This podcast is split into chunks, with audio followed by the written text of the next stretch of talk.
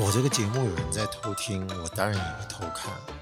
为数不多的神明们其实还是有透过一些其他的方式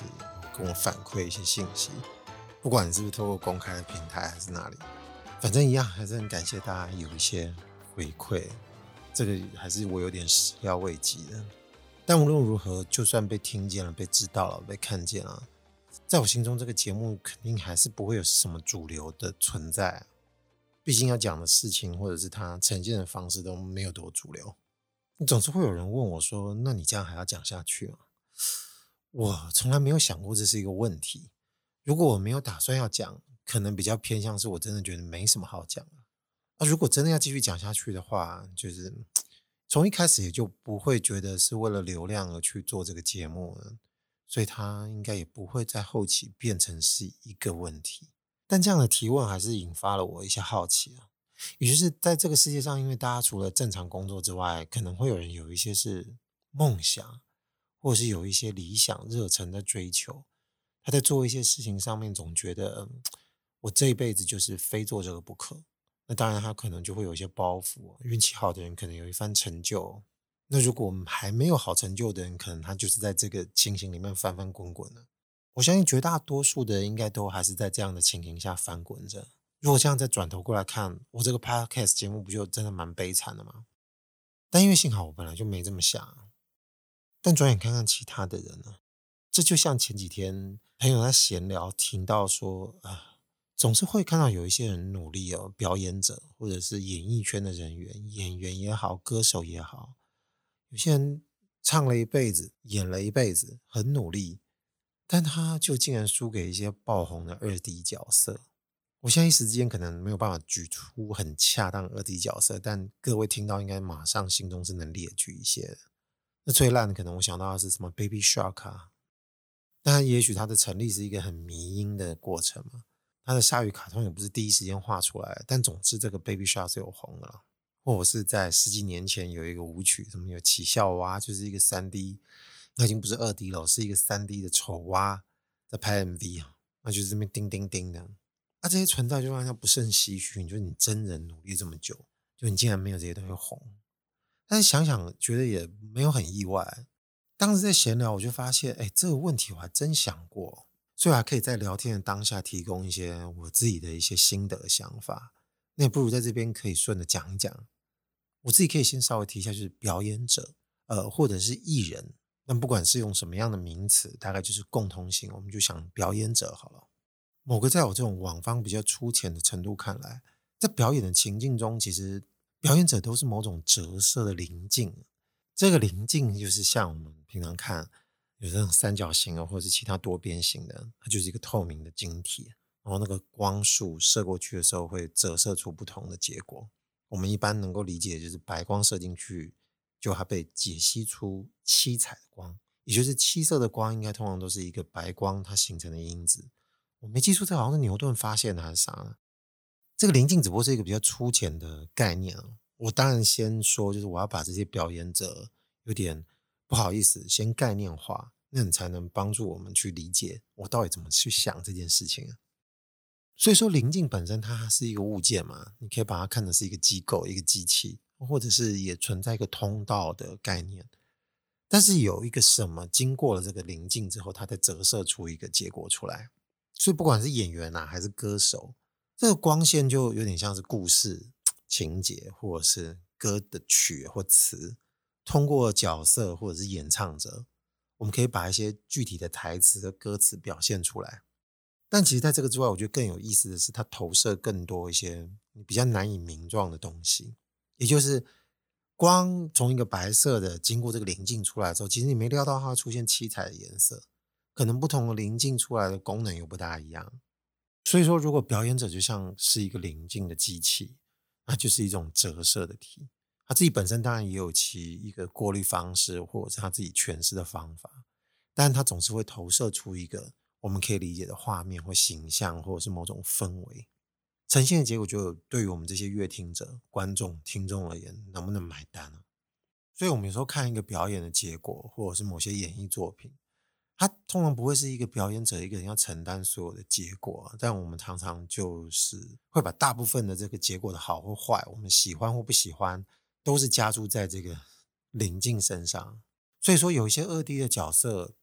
他可能恰如其分呢是扮演好他那个邻近的角色，虽然他也是人造的，但是我们就想说他是已经是被人创造出来独立在那边的，他有他的形状，他的色块，还有可能他自己的调性。但其实创造出来的时候，他并不知道他跟音乐媒合起来的时候，他要呈现多大的好效果。那有些时候这个比重很低啊，有时候很强，就是强在音乐。你要换作一个鬼画符的那个东西也会红，或者是会产生一些更有趣的结果。但因为我们现在看到的历史就是一个单向性嘛，所以我们没有办法去验证说，我在走另外一个路线，换另外一个二 D 角色，它是否能够呈现这样的效果？哎，我没办法确定这件事情，但我至少能确定的就是。很多音乐或者是什么其他的东西，透过了这个搭配的表演呢，让整件事情变成是一个很有渲染力、很有魅力，或者是很有话题性，或者是让大家深受喜爱的一个结果或对象。所以那个二 D 角色就红了。这么说来，我们就肯定会得知那种有些表演者，你再怎么努力，如果你刚好没有对上那些对的光束，透过你自己本身的表演，可能你就会做很多运作，把这个东西折射出来嘛。只不过是他这个操作方式当然没有像这个林静那么快，光一射出去你就出来了，但反正是个比喻。于是你自己有你自己消化词曲的能力，或者是别人跟你解释，或者是你自己有看台词脚本理解角色的能力，你有你的方式跟性格，最后你把这个表演呈现出来，被记录起来，或者是直接呈现在乐听者面前。那各个层面都有各个层面的参数，或者是它其他性质不同嘛。那就像我们平常会说，哎，什么角色跟什么角色，哪个人共演，或者是什么导演跟什么演员加起来，产生一些不可思议的化学效应。那我们通常讲化学效应，就代表在这件事情还没发生之前，你是没有办法期待它会有如此惊喜的效果。那有些时候我们可能就会觉得，以经验法则来看，某些合作的成果，我们就认为它是一个可被预测的东西。但总之会被我们想象成是一个一连串的处理系列。那演员可能是一个邻近，可能这整件事情还有各种不同的邻近，或者说它整体有不同的机构、不同的零件组合成一个在房间里面的大机器。它最后经过这些过程，才能把我们最后看到这个表演完成出来，呈现给我们大家看。所以平心而论，我们会觉得啊，有时候有一些人他际遇不是很好。如果他要是遇到对的剧本，或者是能够让他的这个表演方式获得一个很好的发挥，那他可能就会红。所以我们偶尔会看到有些人，哎，我们称之为大器晚成，他耕耘很久了，那可能前面就运气不够好，没有一个蛮好的载体让他能够折射出来，发挥出一个更好的结果，让大家对这个人产生一个认同。那其实我们通常喜欢的不会是那个邻近本身啊，我们多半都是因为这个邻近所折射出来的结果，我们会反而投射回我们的情感到那个邻近本身身上。而且这适用于所有因为就是歌曲或是任何一种戏剧方式而爆红出来的表演者或艺人。当我那时候在跟我朋友讲到这件事情的时候，最好的例子就像是很久以前的铁达尼号，就算现在有年轻人可能当时没有供逢其盛，或者它不是你在懂事的时候看过的电影，但你应该多少听过里奥纳多。那里奥纳多现在的演艺地位当然已经更不可同日而语了，但我们都知道他会爆红的契机一定就跟这个铁达尼号很有关系。我觉得它是一个非常好的例子，但是当然我们不能讲在铁达尼号之前他是默默无名，也不是，他已经有一定的演艺成就基础了，所以他可能在这个基础之下，他可以获得这个铁达尼号的角色，可能让导演詹姆斯卡麦隆可以选定他来当男主角。因为在铁达尼之前，可能还有罗密欧与朱丽叶，还有其他主流或非主流的作品，奠定了大家认为他是一个非常有潜力的演员的印象。但至少那个时候不会是全球性爆红。所以我们如果我们回头看铁达尼号这个角色，男主角啊，就是 Jack 杰克，他如果换成是别的演员来演呢、啊，或者是说我们就把他想象成戏里面另外一个本来要跟罗斯订婚的那个有钱人，换他来演杰克，如果他也很卖力的去揣摩角色，他会不会红？有些人可能就说但是颜值不适合，我认为也许有可能也是原因之一。但还有很多其他的因素会造成我们认为所谓这个化学效应能不能激化到最高的原因。也许他们演技的也没有什么样太大的高低之分，但是他们可能演技也有演技的一些性格，说话的抑扬顿挫，或者是他们呈现的节奏，还有再配合我们看到的你的脸、配乐、画面、导演的取景方式，是不是都刚好能够让这个角色栩栩如生，更有一种让人家投射或更有怜爱之心的这种感觉。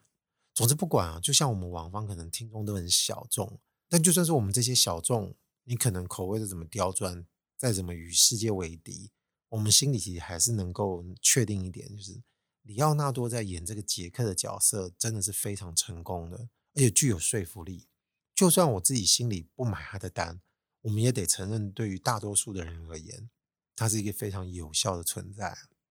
这个角色的设定还有通过这些故事，然后再透过他的表演所折射出来的这个结果，确实事实证明就让大家都买单了嘛。也就是这个角色投射的结果，让我们回头过来对于里奥纳多这个演员就产生了更多的认同跟喜好嘛。在那个当时应该很多迷妹喜欢上他，喜欢上他的时候，脑海里想的应该也就是杰克这个形象，但那个形象已经强大到大家也无所谓知道在下戏之后他已经不是那个角色里面的人了，但对他的关爱投注眼神仍然没有减少，那这直接会影响到他下一部电影作品。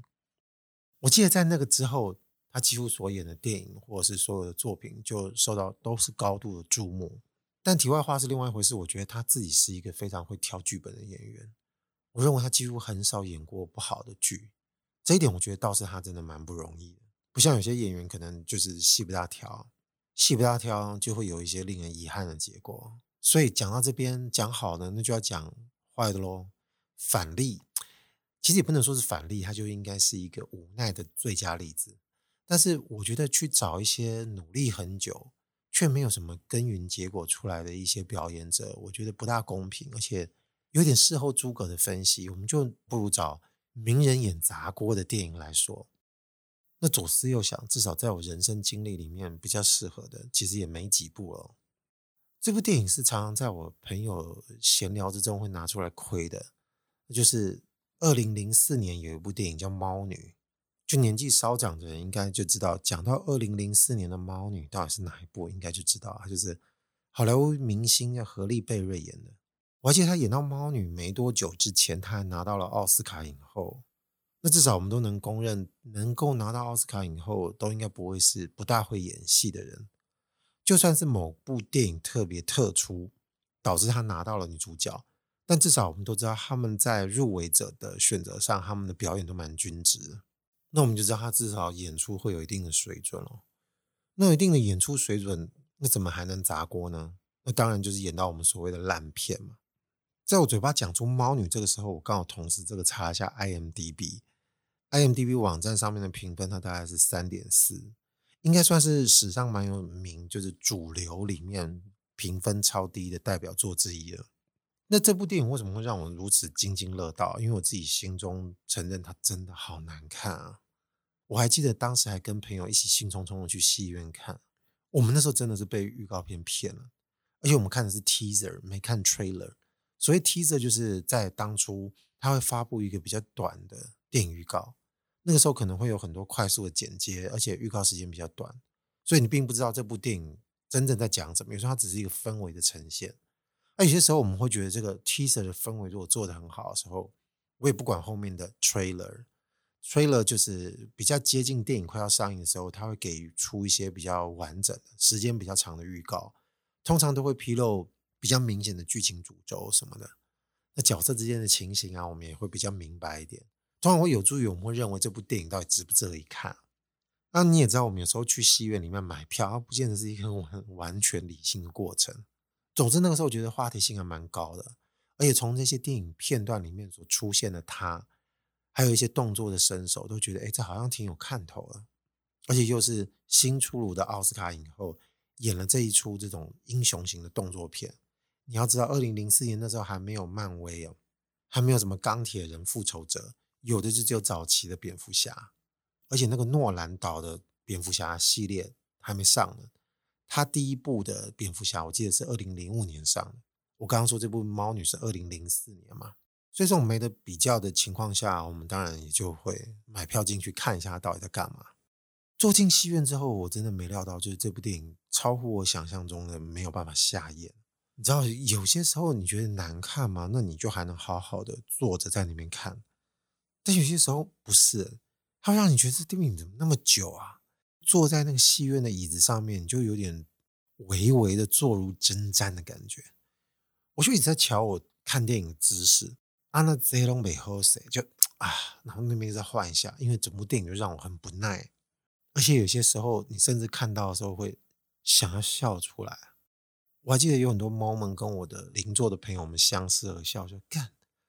他刚刚说什么，因为刚刚那个表演是正确的嘛，怎么满满的尬。但你要说他尬嘛，他也没有尬过那个决战紫禁之巅那部偶像剧那么尬。但你要想，这是一个好莱坞华纳影业出的大制作的电影，它距离决战紫禁之巅应该非常远吧，它怎么可以跟它有一种同属性的感觉，这是不可允许的。而且我在这个正片里面，我看到荷莉贝瑞的表演，在对应到我那时候印象中在预告看到他的那些神情，我才发现那时候觉得没问题的原来都是问题。你知道猫女就是会有一些应该会有的表现，我们从以前蝙蝠侠大显神威的时候看到蜜雪儿菲佛演的猫女，或者是在那个年代我们认为其他的人如果要诠释猫女，她都应该会有一些妩媚的动作，一些声音，或者是有一些神情。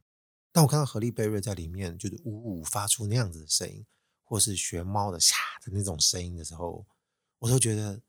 干好尴尬、啊、妈的好尴尬哦，我不敢看，你也不要演给我看。但平心而论，你说他没卖力演吗？哎，他真卖力演啊。你说演不好吗？哎，说真的怎么觉得没有算演不好啊？但我怎么会觉得演得很烂呢、啊？你刚刚才说不好，我怎么又会觉得很烂？这两者的用词不是冲突的嘛？但是当我把刚刚说这个临近的概念啊，放在荷莉贝瑞还有他在演这部猫女的事情上面的时候，哦，就是突然发现啊，有一点明白啊。这部戏的导演或编剧还有很多其他的因素加总起来，配合他自己诠释这个猫女的方式，就刚好全部都不对盘。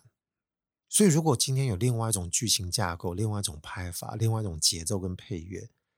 搭配他现在所演的猫女，也许有可能就不会是问题了。但偏偏你看到他越卖力的在那边卖弄性感，挥动那个鞭子，然后发出性感的声音，呜，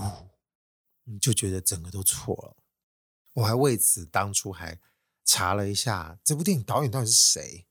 他怎么可以拍得这么烂。哎，我觉得烂这个词真的有点凶狠哦。但就凭借着我跟他非亲非故，我可以讲一些比较不负责任情况下，真的就是烂。导演名字是只有个单词叫 P I T O F， 如果是用英文发音猜测应该是 Pitof， 但他好像是法国导演。而且我很意外的是，这个导演其实原来他之前还有一部电影我早就看过了，叫做《夺命解码》。当初看这部《夺命解码》的时候会觉得是一个就是题材比较炫，但是法国古代的那种侦探片，那时候也不会觉得很烂不好看啊。但查多了发现，这个导演大部分还是走特效的工作比较多。在猫女之后，其实他的电影作品也没有很多很完整的，比较多的都可能都是一些影片啊，或者是电视的影集，他也就没有再拍过这个完整的电影。也许有可能因为猫女让他整个黑掉了。我记得在那个年代，好像零五年的时候，刚好那个金酸梅奖最有话题性的应该就是这个荷莉贝瑞本身入围了，且拿了这个最烂女主角奖。令人感到松一口气的就是当年在里面有点算是重返影坛啊、哦，里面演反派的沙朗史东，她入围了最烂女配角，但是好险她没得。但女主角还有就是最烂影片、最烂导演、最佳编剧好像都都拿了吧。所以如果我们看荷莉贝瑞都已经是一线大明星了，然后刚刚前面不已经说她已经拿到奥斯卡，那根本就是一个大翻车。这样如此卖力的在那边哦啊，然后最后投射出来就是一个 L 走开的结果。那我只能也替他说声好险，就是他好险在这个之前他已经是一个大明星了。如果今天这是一个海选出来的，然后是从一个名不经传的演员里面海选出来天降演这个猫女的角色，结果电影大车祸，整个结果大翻车，你就很难想象这个演员以后在这个演艺圈还有办法靠了其他作品咸鱼翻身扳回一城。当然人类的历史上也不是没有过，但这难度就变得很高，因为已经给你打上一个很烂的烙印了。在这部这么悲惨的作品离开戏院的时候，当然不管是导演演员所有的事情都喷了一遍，但现在坐在这个地方录音，回想起那时候，以他为例子来说，如果其实演员本身就是一个灵精，那他当然也不能是所有罪过应该承担者之一，只不过是他自己本身演出这个调性刚好就是没有办法符合出一个好结果。我们一般用白话来讲说、啊、努力不是绝对因素，有时候也要看条件，你的运气啊，或者是其他的颜值啊，你的才华啊或什么的，当然这些东西都是，但我的认为是刚刚我们讲的这些东西都还是归纳在同一个人身上，但有些时候我觉得它不见得是同一个人能够去解决的问题，也很难认为说是一个演员或表演者他可以一凭一己之力把一部烂片扭转成一部好片，但也许有可能会有属于他自己的转机。也就是说，何利贝瑞可能是一个非常认真型的演员，所以他会用他的方式去演出那样子的猫女。那今天如果他是另外一种个性，比方说如果他有点像我们知道王菲那种个性，他就处在某种游离状态，说不定他拿到这个剧本的时候他就觉得不妙了，他看到这个猫女何利贝瑞心里想说，看这好像有点尬、欸、可是怎么办，经纪人已经签下来了，那我怎么演啊？如果他应该知道这件事情有可能会很烂，也许会影响到他对这个表演的认真程度，那他的个性如果不是我们现在理解的这种，如果他是另外一种说、啊、这烂就烂，那我就放给他烂，只要在那个当下导演觉得这个 take 可以过，我就演了都没那么美，就啊嘛，就连喵的声音都有点敷衍，有点懒。诶，那他会不会有可能变成一个迷因化？我们在戏院看的时候，莫名的观众会觉得，诶，这个演员是不是跟我有默契啊？看他是不是知道他在演一个烂片啊？你看他刚刚那个挥鞭子是不是手都不是很有劲，感觉那个手都是没抬起来的那样子，本来挥鞭应该可能是一个很大力的，整个连那个上手背都在挥动，就他现在就是挥就是一个用小臂在那边转，感觉好像就是哎呀你讨厌啦、啊、那样就这样打而已。我说干，这也太烂了吧，但是你的说的烂的时候就不是尴尬的那种烂，它可能反而还会导致另外一种你当初没有想到的另一种化学效应就产生了。这样子的迷因也许有可能反而会对这个演员在他的这个演艺生涯的身世上造成另外一种很有趣的对照，当然也有可能会有反作用力啦，我们可能会批评说这样子不够敬业或什么的，但因为这个世界总是有很多种面向跟不同欣赏角度的人存在，所以有些人可能不会认为这是敬业不敬业的问题，他会认为他这样子的表演很有特色，而且多年后也许有可能这样的表演会重复的被大家播放，但很可惜了，我们现在的历史上看到这部电影它不是这样呈现的结果，我们看到是一个很卖力但是很悲伤很烂的结果。所以我们刚刚如果光讨论这样子的一个临近都是从一个表演者身上来说说，其他的时候不是很全面，如果我们对这件事情好奇的话，一定还有很多其他的机构在这整个系统里面嘛。我们都把人概念化的话，那就是没有人，人就是在里面的各种相互配合的机器，那有没有谁会比较像是一个人呢、啊？那可能就是音乐制作人或者是戏剧的导演，所以他本身可能也是临近之一，很多机械我们要组合起来会有呈现一个流水线，通常是他们会决定怎么去组装嘛，怎么样走流程，要加多少料啊，要减多少速度，总之门关起来就让他们来统筹了，所以他自己本身也是一个运作的框架之一，但是怎么看待整件事情，怎么推动这件事情，他怎么样的看法通常会具有决定性的影响。那如果你是制作者，就导演，从他们的角度上来看，如果他们对表演者这块临近他的关怀多一点的话，其实他可能多少会更容易掌握造星的诀窍，但他不见得就是关怀这一点、啊、就像比如说詹姆斯卡麦隆他拍铁达尼，他不是为了要帮里奥纳多或者是凯特温斯雷抬轿，他肯定是要把一个电影把这个爱情故事说得动人，至于大家能不能各司其职，这这个是他比较重视的点，那能不能获得意料之外的回响，我觉得这也是他可能多多少少会意识到，但他可能没有办法完全预测，好比说他在上映之前他能够知道他当初会成为影史卖座冠军而且维持纪录那么久吗？我觉得他可能会觉得说他对他自己的电影有信心，但是他并不知道呈现出来的回响是超乎他所预期的，所以他可能就算意识到说让里奥纳多和凯特温斯莱来演这部电影会有很棒的结果，但是他会意识到会有如此强烈的造星行为，他可能顶多会觉得这个效果挺好的，但他也不是那么在乎，他也不会去管那么多，除非他明确的感觉到这块棱镜折射出来的结果如果会反噬他这部电影的成果的话，那他可能就会开始担心了。只不过这种结果通常比较不会啦，好比说有人抢戏抢到整部电影的最后是个人秀，那他至少在剪接的时候会削弱他这部分的表现，或者是他在表演前期的时候就可能就跟他说你是否要收敛一点，总之他会用各种方式去维持他作品的水准。当然啦，他是一个脑袋清楚的导演，所以如果以我们这种外围的人来猜想，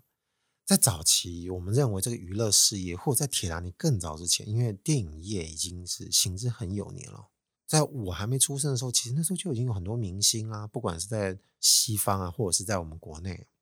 但我们大概感觉到一个情形，就是制作方不管是导演还是制片，但是他们的角度当然会有点不大相同，还有明星经纪人之间，他们可能会有他们的交流碰撞，他们会认为应该怎么去呈现一部作品，怎么样去烘托我的明星，慢慢摸索，慢慢碰撞出产生的各种作品。在那种情况之下，我们去理解啊，这个明星怎么产生的，我们就可能会比较好猜想。通常都是因为每个人都有自己想要意图想要做好的部分，最后慢慢碰撞出一部电影作品，一张音乐唱片。只是一次又一次成功的作品，不管是电影还是唱片，都会让我们来回溯说是不是有什么计划是可以被我们复制的，那会不会产生临近计划。但我讲临近计划这个词其实早就存在了，这可能不是我们现在在讨论这个词的时候应该适当使用的，因为之前早就美国就有在用这个词了，也就是透过网络或者是其他的机制去监视在这个社会上生活的每个人的行为跟动态。但我的理解，这应该美国应该是属于违法的行为，所以在之前可能造成一个蛮大的讨论。啊，在这个节目里面我没有办法再创新的词，反正这个临近计划当然就不是指那个监视计划，我们讲的是创造临近的计划，也就是一切变因都控制得当的状况下，我们能不能好好的把这个偶像给制造出来，就是明星造型。那这个根本就毫无疑问啊，这种造型模式我们从小到大就看多了啊，只是随着时代会做很多不同的调整啊，可能会有赤裸程度的调整。我说赤裸程度不是你那个肉色露多少，而是说我们如何让人家知道这个造型本身是否存在。现在都已经是公开的秘密，那我要不要让你看造型的过程？这近几年来这个造星过程已经呈现出另外一种风貌。我们就讲早期不离我们没有那么远了，八零年代或者是七零年代亚洲还有本土是如何培养偶像的，日本台湾香港反正都是一样的哦。那一路到现在近几十年这个选秀节目或者是就是超级星光大道歌唱节目，到现在看这个偶像养成节目，反正就把这些公式玩法越来越没有神秘感的呈现在我们观众面前啊。以前早期我们造了这个星，希望它可以开始赚钱，养成一颗大星星 Big Star， 已经跟我们现在这种造星的方式还有一些意义我觉得已经有些不同了。以前可能还是会有一些偶像明星的养成啊，集训或特训培养他的实力嘛，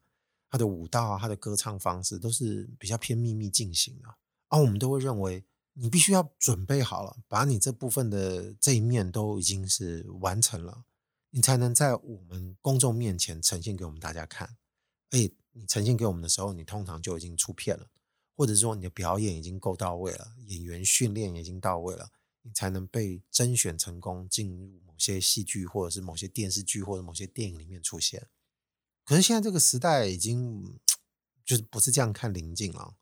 所以我们类似没有神秘感的做法我们早就已经习以为常了，而作品就慢慢消失了。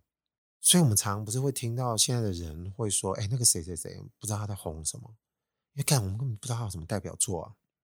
而且我们自己本身哦，其实已经丧失那种透过作品去对那些表演者产生好坏感的这种投射跟认定，因为我们比较少已经可以有那种投射跟认定的机会，或者是那个载体已经变了或不一样了。以前我们可能会认为说，我们看到铁达尼号的 Jack 我们会有所谓的不真实、误判，我们会有些人设投射在上面，或者是某些歌唱特别好听，我们就以为这个人人品特别好，我们都会觉得那样子情形不大真实嘛，靠的都是这些投射。那现在这些选秀节目养成的明星，有时候他还没出道他就已经变得很红了，他就已经有一些非常大的流量，这种事情男男女女都有。那我们就靠的不就是靠这些选秀节目里面直接看他们在里面的活动去熟悉跟喜欢他们或者是讨厌他们啊。所以严格来讲我们看的是他的人缘嘛，或演员，或者是看他的人设。跟前面相比，我们就会觉得说那这样是不是比以前的明星来的踏实，某个程度上更真实，更难以躲藏，所以我们就会更放心寄托这种喜欢的感觉哦，我们就会觉得这种所托非人的这种情形应该会降低比较多吧。不像以前可能说啊干，以为他形象多好，原来他会吸毒，他会抽烟，我们就觉得、欸、现在这些人可能就不会。你就发现这个时代早就经历我刚刚讲的这些了，我们其实心里也清楚，现在这些真实也只不过是某种营造出来的东西。其实节目制作单位跟这个经纪人的体系一定也会商量出那种一套呈现的结果给我们这些观众嘛。所以当然我们说它不是很真实，这也是我们已经做过的功课所得到的心得。但你说全然不真实也不是很正确，它一定要掺杂一些很真实的，它才不会容易被我们发现有鬼。所以我们看那些养成节目里面的参赛者，有时候可能会有一些被捕捉下来的小情绪啊，那种反应，那种对于表演的结果开心或痛苦，有时候就会加深我们对他这个人的印象。但我们当然知道这些东西也是剪接来的，只是有时候我们常常会忘记，即便到这个时候我们还是会忘记。看过那么多档这样的节目，我们都会忘记那些东西其实还是骗的嘛。但我们有时候都会觉得说哎，那个就是因为真实，你因为那个真实的感觉买单了，我们忘记其实我们根本就没办法掌握真实，我们也没办法回答何谓真实。但我们老是真实真实这个字在讲、嗯、我们在讲什么、啊、因为我们刚刚前面在讲早期比较传统经典的这种演艺作品和造就明星的过程，它其实也是一个不真实的行为。你这样讨论下来不是两者好像都没有比较好吗？但这时候我又觉得还是有点差别的，表演作品还是有其重要性，因为透过表演作品其实我们可以进行复杂解码。不要想说我们这些观众其实就只是傻傻在接受这些讯息，我们去听一首歌的演唱，我们去看一部电影的表演，借由我们一次一次的体验就是享受这些过程。其实我们脑海里面除了理智层面之外，在感性的这个体验过程之中，我们还是会有很多还原认识的过程。其实你很难在一时之间去解释那种微妙的感觉，但事实上我们每个人都在干这件事情。而且如果表演者的作品够多，其实我们可以累积足够的能量跟资讯来决定到底要不要继续喜欢这些邻近。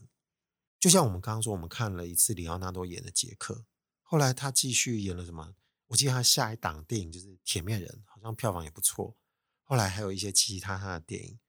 各种不同角色面向，用他的方式去诠释不同的人，但是你又觉得他有某种总和性存在的时候，你就会觉得这个明星爱的还够踏实。更不用讲凯特温斯雷了，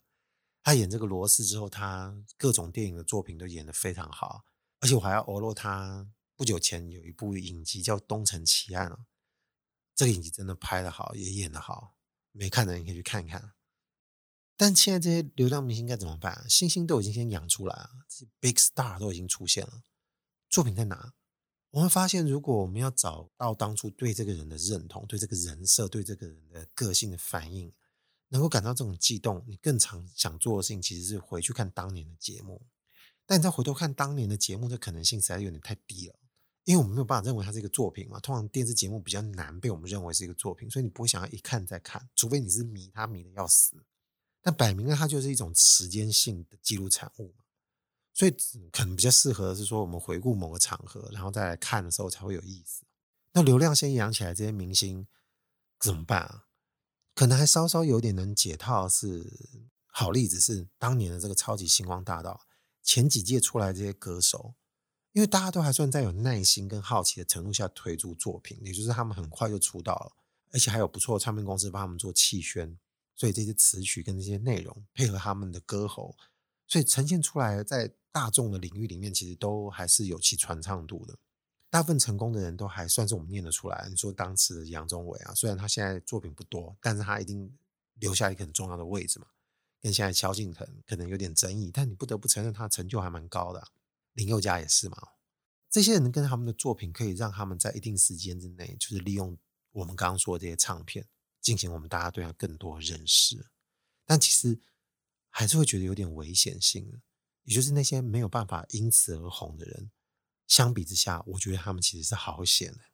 这些跟他们下了多少功夫无关，我并不是说他们成名是因为运气，而是在于大家关注对于你这个人的认识的情况下，多多少少还是有我们刚刚说的那种很复杂的印象的系统在运作。当时的社会氛围啊，对哪种食物感兴趣，那你也得喂对东西啊，你喂对的东西才会更重要啊。那既然推出了不错的作品，口味也对了，那你就更容易红下去了，那明星才能更发光嘛，让我们能够继续喜欢下去。那现在刚刚说的这种机制，有时候会让我有这种深深的感想，挥之不去，就是现在这种也快要消失了。流量明星他有更高的曝光度，但是我愿意去吸收他们作品的心情好像渐渐快要没有了，而且也没什么时间去吸收了。可能是因为现在大家这个当代的都会生活已经开始改变得更大了，改变的速度也比你想这么快了，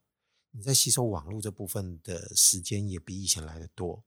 所以我们是 YouTuber 或者是 TikToker 这些人，可能他们更会瓜分更多时间，有时候这些人的话语权可能还大过明星啊。那如果我们刚刚讲明星透过这部分的去打造，它也是有可能的嘛、哦、但我们就先想到我们刚刚说的这种流量者，他是先被这种节目形式去打造出来的人，那我们可能会有好作品啊，可能多少还是会有，